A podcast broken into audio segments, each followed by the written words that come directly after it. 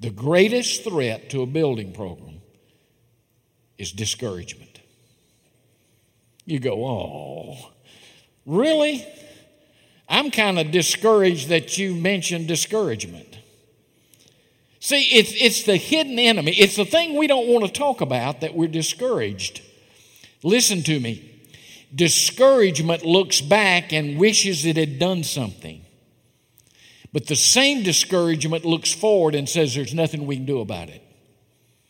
It is the chief tool the devil uses to shift the church and the body into neutral, to just do nothing. We're discouraged. It saps our strength. It, it just simply takes everything out of us. Now, to some degree, everything that I listed last week can contribute to it. But the end product is not any of those things I listed last week per se, but the biggest problem is discouragement. Everything fundles to that, and once you get to that, that's where things just go south. Things stop, and we tend to not get anything done. And so I want to read here, beginning in Nehemiah 4, verse 7 and then read to the end of the chapter and then make some comments about discouragement. And I pray that this message will be an encouragement to you. Uh, verse 7, chapter 4, Nehemiah. But it came to pass that when Sanballat and Tobiah and the Arabians and the Ammonites and the Ashdodites heard that the walls of Jerusalem were made up, and that the breaches began to be stopped, then they were very wroth. Here's the, the Trinitarian group of problems that uh, Nehemiah had to deal with uh, Sanballat, the Ammonite, descendants of Lot. Well, that's not a big deal, Brother Owens. Descendants of Lot. Well, they descended from an incestuous relationship that Lot had with his daughters. Enough said? Their god was Moloch. Moloch was a huge metal god, kind of like a Buddha, who had this big lap, and under it was a furnace. And they would heat that thing till it was white hot and then take live babies and put it on the seat of that God. That's this crowd the Horonites, Samaria, the Arabs, descendants of Ishmael. Enough said, enough said. Verse 8 And they conspired, all of them together, to come and to fight against Jerusalem and to hinder it. We're talking about the rebuilding of the wall. Nevertheless, we made our prayer unto our God and set a watch against them day and night because of them. And Judah said, The strength of the bearers of the burden is decayed, and there is much rubbish so that we are not able to build a wall. And our adversary said, They shall not know, neither see till we come in the midst of them and slay them and cause the work to cease. And it came to pass that when the Jews which dealt by them came, they said unto us ten times, From all the places whence ye shall return unto us, they will be upon you. Therefore said I in the lower places behind the wall, and on the higher places, I even set the people after their families with their swords, their spears, and their bows. And I looked and rose up and said unto the nobles and to the rulers and to the rest of the people, Be not ye afraid of them. Remember the Lord which is great and terrible. Have you ever thought about the Lord being terrible? Well, He is to His enemies. He is terrible. He is a terror and fight for your brethren, your sons and your daughters, and your wives and your houses. And it came to pass when our enemies heard that it was known unto us, and God had brought their counsels to naught, that we returned all of us to the wall, every one unto his work. Now remember that verse. We want to come back to it in a moment. And it came to pass from that time forth that the half of my servants wrought the work, and the other half of them held both the spear, the shield, and the bow and the habergeons. That's a coat of mail. That's a bulletproof vest, if you want to put it in modern day parlance. And the rulers were behind all of the house of Judah. They which builded on the wall, and they that bear burdens, and those that laded that means loaded, carried the materials. Everyone with one of his hands wrought the work, and with the other hand held a weapon. The word weapon is where we get the word missile. I just thought I'd add that to it. Just a little side note there, a little Hebrew, little Hebrew. It's where we get the modern day word spear, but it means a missile. They had missiles back then. They were hand thrown, but they had missiles. For the builders, everyone had his sword girded by his side and rebuilded. And he that sounded the trumpet was by me. And I said unto the nobles and to the rulers and to the rest of the people, The work is great and large, and we are separated upon the wall, one far from another. In what place, therefore, ye hear the sound of the trumpet, resort ye thither unto us. Don't you love King James? Thither, come thither. Our God shall fight for us. So we labored in the word, and half of them held the spears from the rising of the morning till the stars appeared. Normally they quit work at five o'clock. They worked until the stars appeared. They worked until it was dark. Likewise, at the same time, I said unto the people, Let everyone that everyone with his servant lodge within Jerusalem, that in the night they may be a guard to us and labor on the day. So neither I nor my brethren, nor, uh, nor my servants, nor the men of the guard which followed me, none of us put off our clothes, saving that every one put them off for washing. Probably a good idea. I just was thinking that's probably a, good idea. Nehemiah here deals with problems. If you go back and read, you'll find out that in these short 22 verses, he has to answer to seven different challenges that are before him. Verse 9, 13, 14, 16, 19, 20, and 27. And Nehemiah knew that if these challenges were not met, the end result would be discouragement, and the end result would be the work would stop, and the result of that would be the wall would not be finished. And so he dealt with discouragement. This message today is preventive maintenance. I may not be here very much longer. You're going to call a pastor one of these days. This is a two year project. But I'm going to tell you, one of the things that's going to happen to some of us is we're going to get discouraged along the way. Go back and get a copy of this message and remember, Brother Glenn told you months ago that discouragement would come, but there's an answer to the discouragement. Nehemiah deals with it, and this morning, by God's grace, we will deal with it.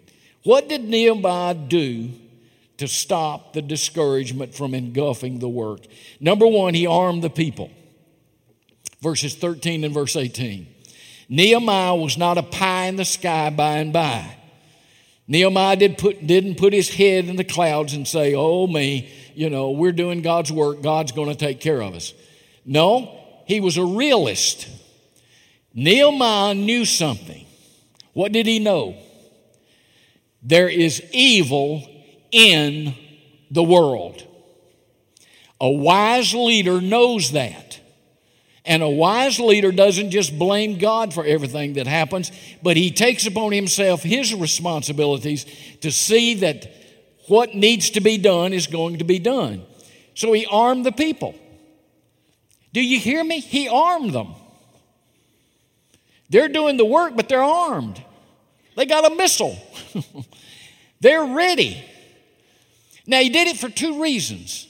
Number one, so that the work would continue. That was the end result of what he was trying to do. But the other thing was this the people were hearing about all of this, they were hearing all the threats. They were hearing a bunch of people said, We're going to come down there and take you folks out. We're going to stop this. So there was something about them being armed, something about them being prepared that encouraged them. I'm sure some of them said, you know, if just bring it on. Come on. If you want to start something, we're ready for you. We fight for our God. This is not our wall, it's His wall. And so if you want to come down here, we're waiting for you. We're ready for you. That ought to encourage the people rather than being a bunch of whip pups hiding under the bed. God's people have no reason to be afraid. When we're doing God's work, God's way, in God's time, God's going to provide God's resources. It happened then, And you watch. It's going to happen right here. Well, you were a little late on that. Now I'm going to give you a chance later on to catch up. You have to pay attention to these things. He armed the people. And in doing that, he helped the people realize that he was a wise leader. And a wise leader is a leader who assesses the fact of what the situation is and he's ready, willing, and able to answer it. Notice he puts the, the people, he reinforces the people in the lower places. What in the world's the lower places? Well, if you remember, the wall hadn't been rebuilt, it's in parts. This part's here, this part's here, this part's here. It, it's being built, but it's not finished. So Nehemiah knew they don't have tanks back then, they don't have artillery. It's basically a troop operation. So if somebody's going to come get you, they're going to go where? Through the low part of the wall. Again, this is common sense. But Nehemiah realized I've got to reinforce the low places. I've got to be sure the low places, so he sent additional personnel there. But he also sent personnel to the high places. Why did he do that? Well, the high places give you a panoramic view of what's taking place. That way, the guys can't slip up on you like they might do if you were not in the high places. He's a wise leader. I'm going to tell you later on, we'll learn before we finish this study, he was much a man too. I mean, Nehemiah had a temper. Brother Owens, I thought Christians were just so, just kind of, you know, no. Where do you get that in Scripture? Nehemiah later on, he clouds up and rains on some of the people, and I'll tell you more about that later. I'll touch on it in just a moment. But he was very much a man, very much a leader, very much in charge, and very much God's man for the mission that was before him. A leader must know where he's going, and a leader must know what the obstacles are in going. And a leader must be sensitive to those that he's leading. A wise leader knows his people. He knows their physical, their emotional, and their spiritual needs. And he helps them by helping them not to get discouraged in the midst of the work. So, number one, he armed the people. Number two, he assured the people. That's verse 14. When a leader speaks with confidence, and reminds them of God's guidance and God's blessing in the past, God's people are confident. Not confident in us, but we're reminded of the goodness of God. Time and time again in this book, you'll hear Nehemiah talk about the good hand of God which had been upon him. Nehemiah's not patting himself on the back. He's saying the hand that supplied his needs, his wants, his desires, and gave him instruction was God's hand. God had directed. And that's what we're wanting in this, this challenge that's before us in our continuing our legacy, is for the good hand of God through God's people to be good upon us. Listen, Folks, you know, Les has done a good job of breaking this down. we have we've, we've got approval on building one, building two is about ready. We're talking about it, and, and we're kind of putting the money together from several different things. But, folks, listen to me. We're not relocating a building, we're relocating a church. So, any amount of money that's given, whether it goes to that second building or it goes toward the third building or helps with the first building, we have a project of relocating the whole cotton picking church. And so we need all hands on deck. And so, as we get the various parts and the various, various pieces together, we're, we're doing this so that we can save in what we're going to have to borrow, and and and or to get on the property quicker, fully operational. So that's why we're doing what we're doing. That when we move, when we hit the ground out there, we're hitting on all eight cylinders. And when we get out there, we're going to be a terrible force against evil. We're going to be God's place for God's people to do God's work. He armed the people, He assured the people, He aroused the people. Here is the report of the results. There are several steps taken by the enemy. If you go back and read this, even before chapter 4, you remember the enemy's been out here blowing off for some time. We're going to come down there and squash you. We're going to come down there and get you. But notice what happens here in, in uh, verse 15. I told you when we came through here to just think a little bit about this. Verse 15 says, And it came to pass when our enemies heard, heard what? Heard that it was known unto us. What was known unto us? That they were popping off, we're going to come down there and kill you. We're going to stop the work. It came to pass when our enemies heard that it was known to us, and God brought their counsel to naught. Uh, now, let me just pause here. I want you to hear, hear oh, please pay attention. This is very important. The enemy says, We're going to come get you. What is this thing you do? Are you going to rebel against the king? You can't rebuild a wall while fox can get up on there and knock it down. You people don't know what you're doing. And even if you do know what you're doing, we're going to come down there and send an army and we're going to wipe you people out. The Jews heard it. So Nehemiah does all the stuff we've been talking about. He gets his people together, he arms the people. He says, you stand over here with the sword looking out over there. You stand here with the spear looking down here. You people over here do the work, but also have your hand on you, whatever. You're ready. The enemy hears about it. The enemy hears. How did the enemy hear? Well, the best commentary on the Bible is the Bible. Look over at chapter 13. And we're going to come back to this in a little bit later message, good Lord willing. Verse 28 of chapter 13. And one of the sons of Judah, the son of Eliashib, the high priest, was the son in law to Sanballat the Horonite. Sanballat had a spy in the midst of the Jews. I believe this guy was passing information back to Sanballat. And he goes to Sanballat and said, Boss, you got big plans. Well, let me tell you what, they're waiting for you. Nehemiah told the people, Get your sword sharp. If they come, we're ready for them. Sanballat went, Oh, yeah. Uh. I won't tell you what he said, but it wasn't nice.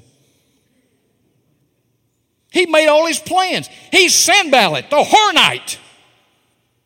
He has an army behind him. And a bunch of Jews with sticks and swords shut him down. And he found out about it because he had a spy in the midst who was passing information back and forth.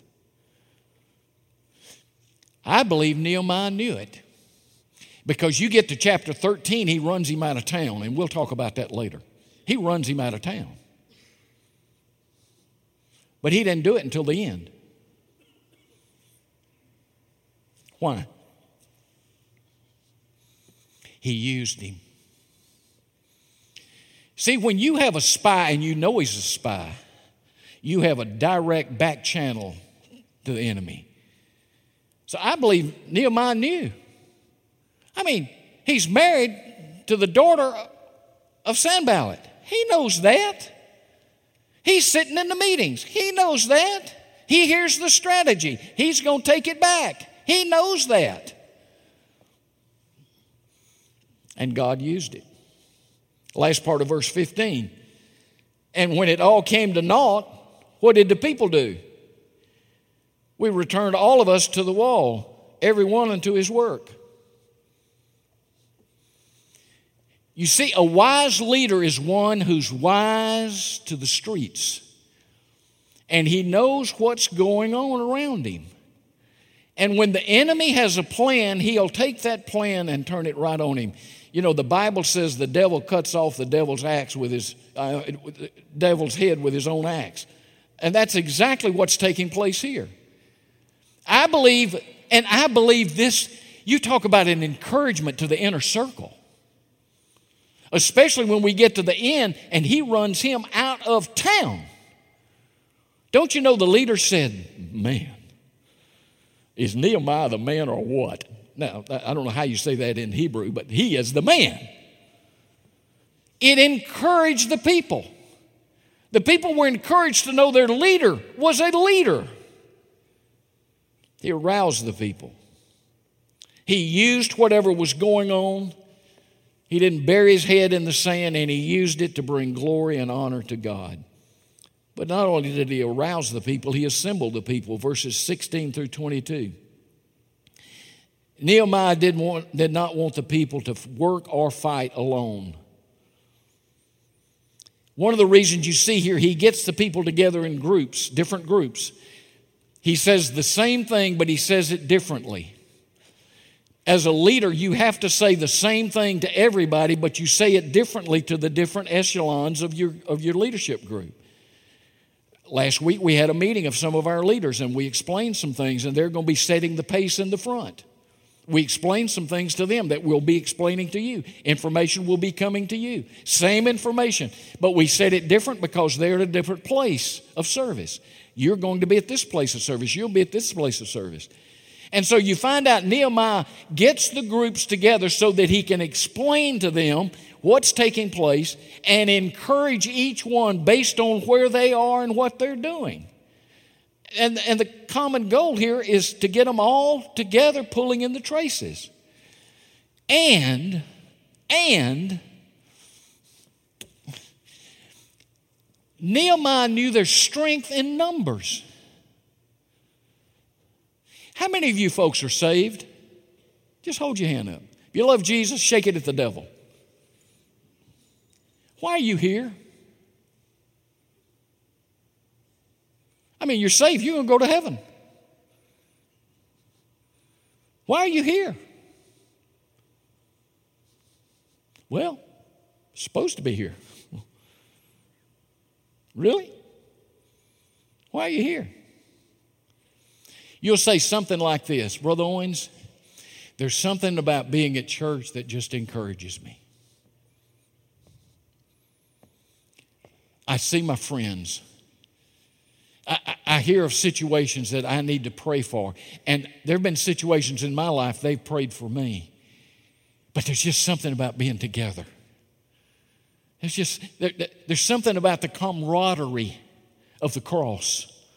There's something about us assembled together and there's strength. There's unity. There should be unity when we're all under the cross marching to the same orders.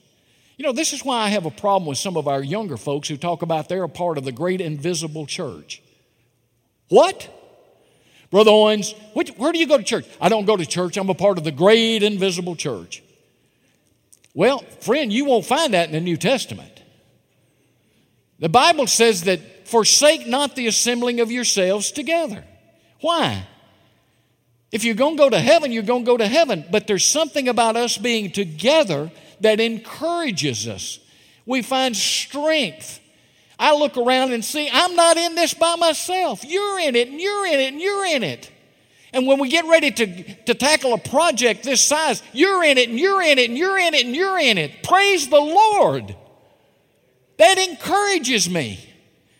I'd be scared to death if I thought it was my idea and I'm the one going to do it because I'm retired on a fixed income. Thank you. No. Nehemiah knew that when he assembled the people and they got together, it bolstered their faith, it strengthened their strength, it encouraged their discouragement. And that's exactly what we're doing. That's why in the coming weeks we're going to have a little get together.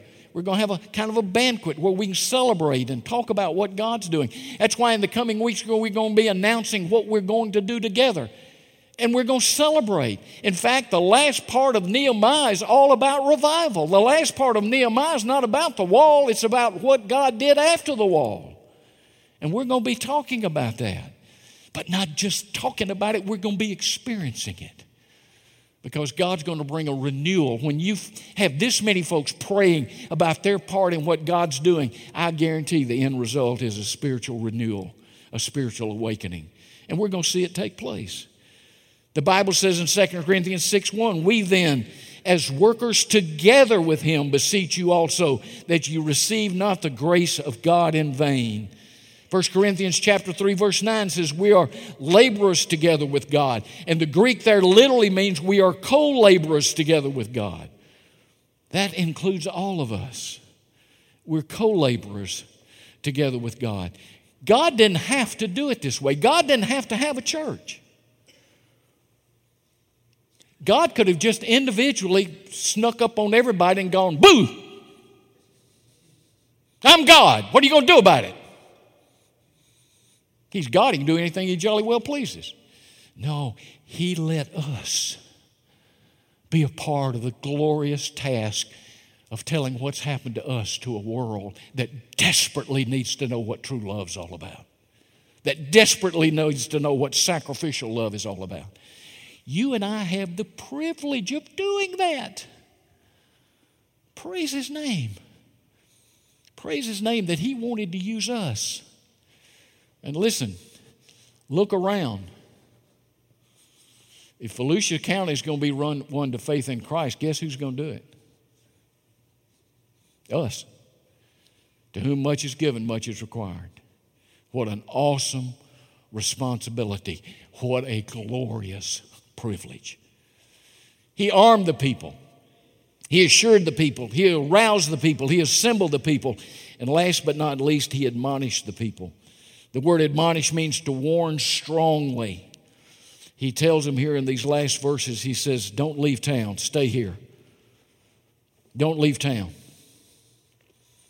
We need you to work, and we need you to watch. We need you to work, we need you to watch. We need all of us together doing the work of God. That last verse is extremely hard to translate. It kind of gives the impression that they didn't change clothes very often. That it, it in fact, I can't tell you all it does mean. The commentaries, the Greek scholars are not even together on what it says. But I think what it says is this they didn't waste time. They didn't waste time doing even some of the necessary things that we think might be necessary.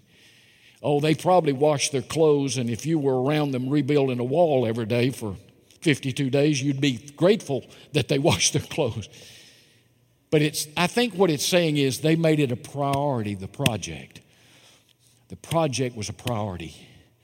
The project was a priority. Ladies and gentlemen, what am I telling you? The project is priority. We're focused on it. It's going to happen.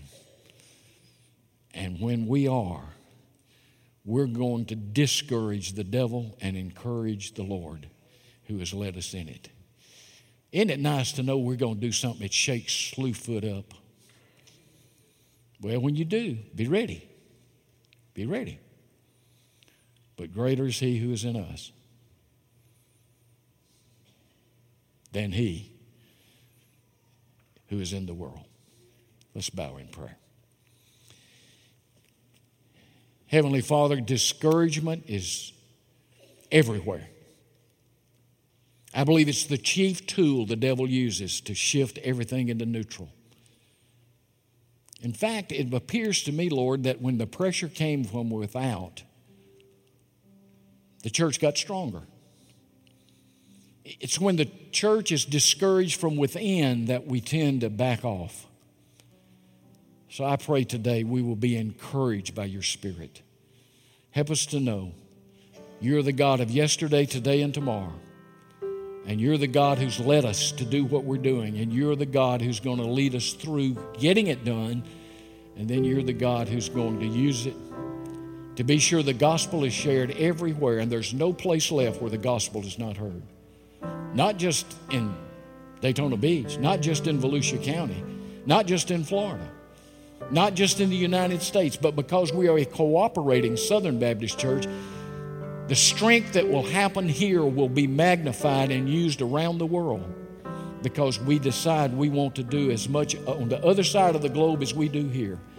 And we do that because of who we are as Southern Baptists. Lord, thank you.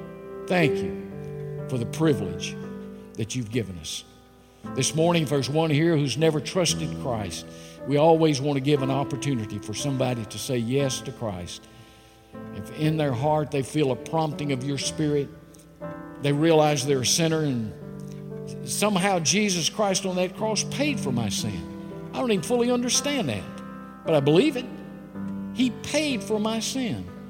And now all I have to do is receive it by faith, accept it, bring it into my being. And because of what that has taken place, because of who you are in me, I ought to be different. I can be different. And by your Spirit, I am different. And I want to thank you by living my life as a trophy of your grace. It all starts with a decision. What will you do with Jesus, who is called the Christ? Lord, maybe there are others here today who need to come and rededicate their life, not even talk with any of the ministers, just come and kneel and talk with you. This altar is always open for people who just need to come and bend a knee and say yes to you. Maybe there are others that need to come and join this church by letter or statement or any other way she would receive members. Today we open our arms to those folks. And I say to you, if you're saved, why don't you come and help us? And if you're not saved, why don't you come and let us help you? It all works together. That's why we're here. During the invitation time, may your Spirit lead us and direct us because of Christ. For we ask it in His name. Amen. We're standing.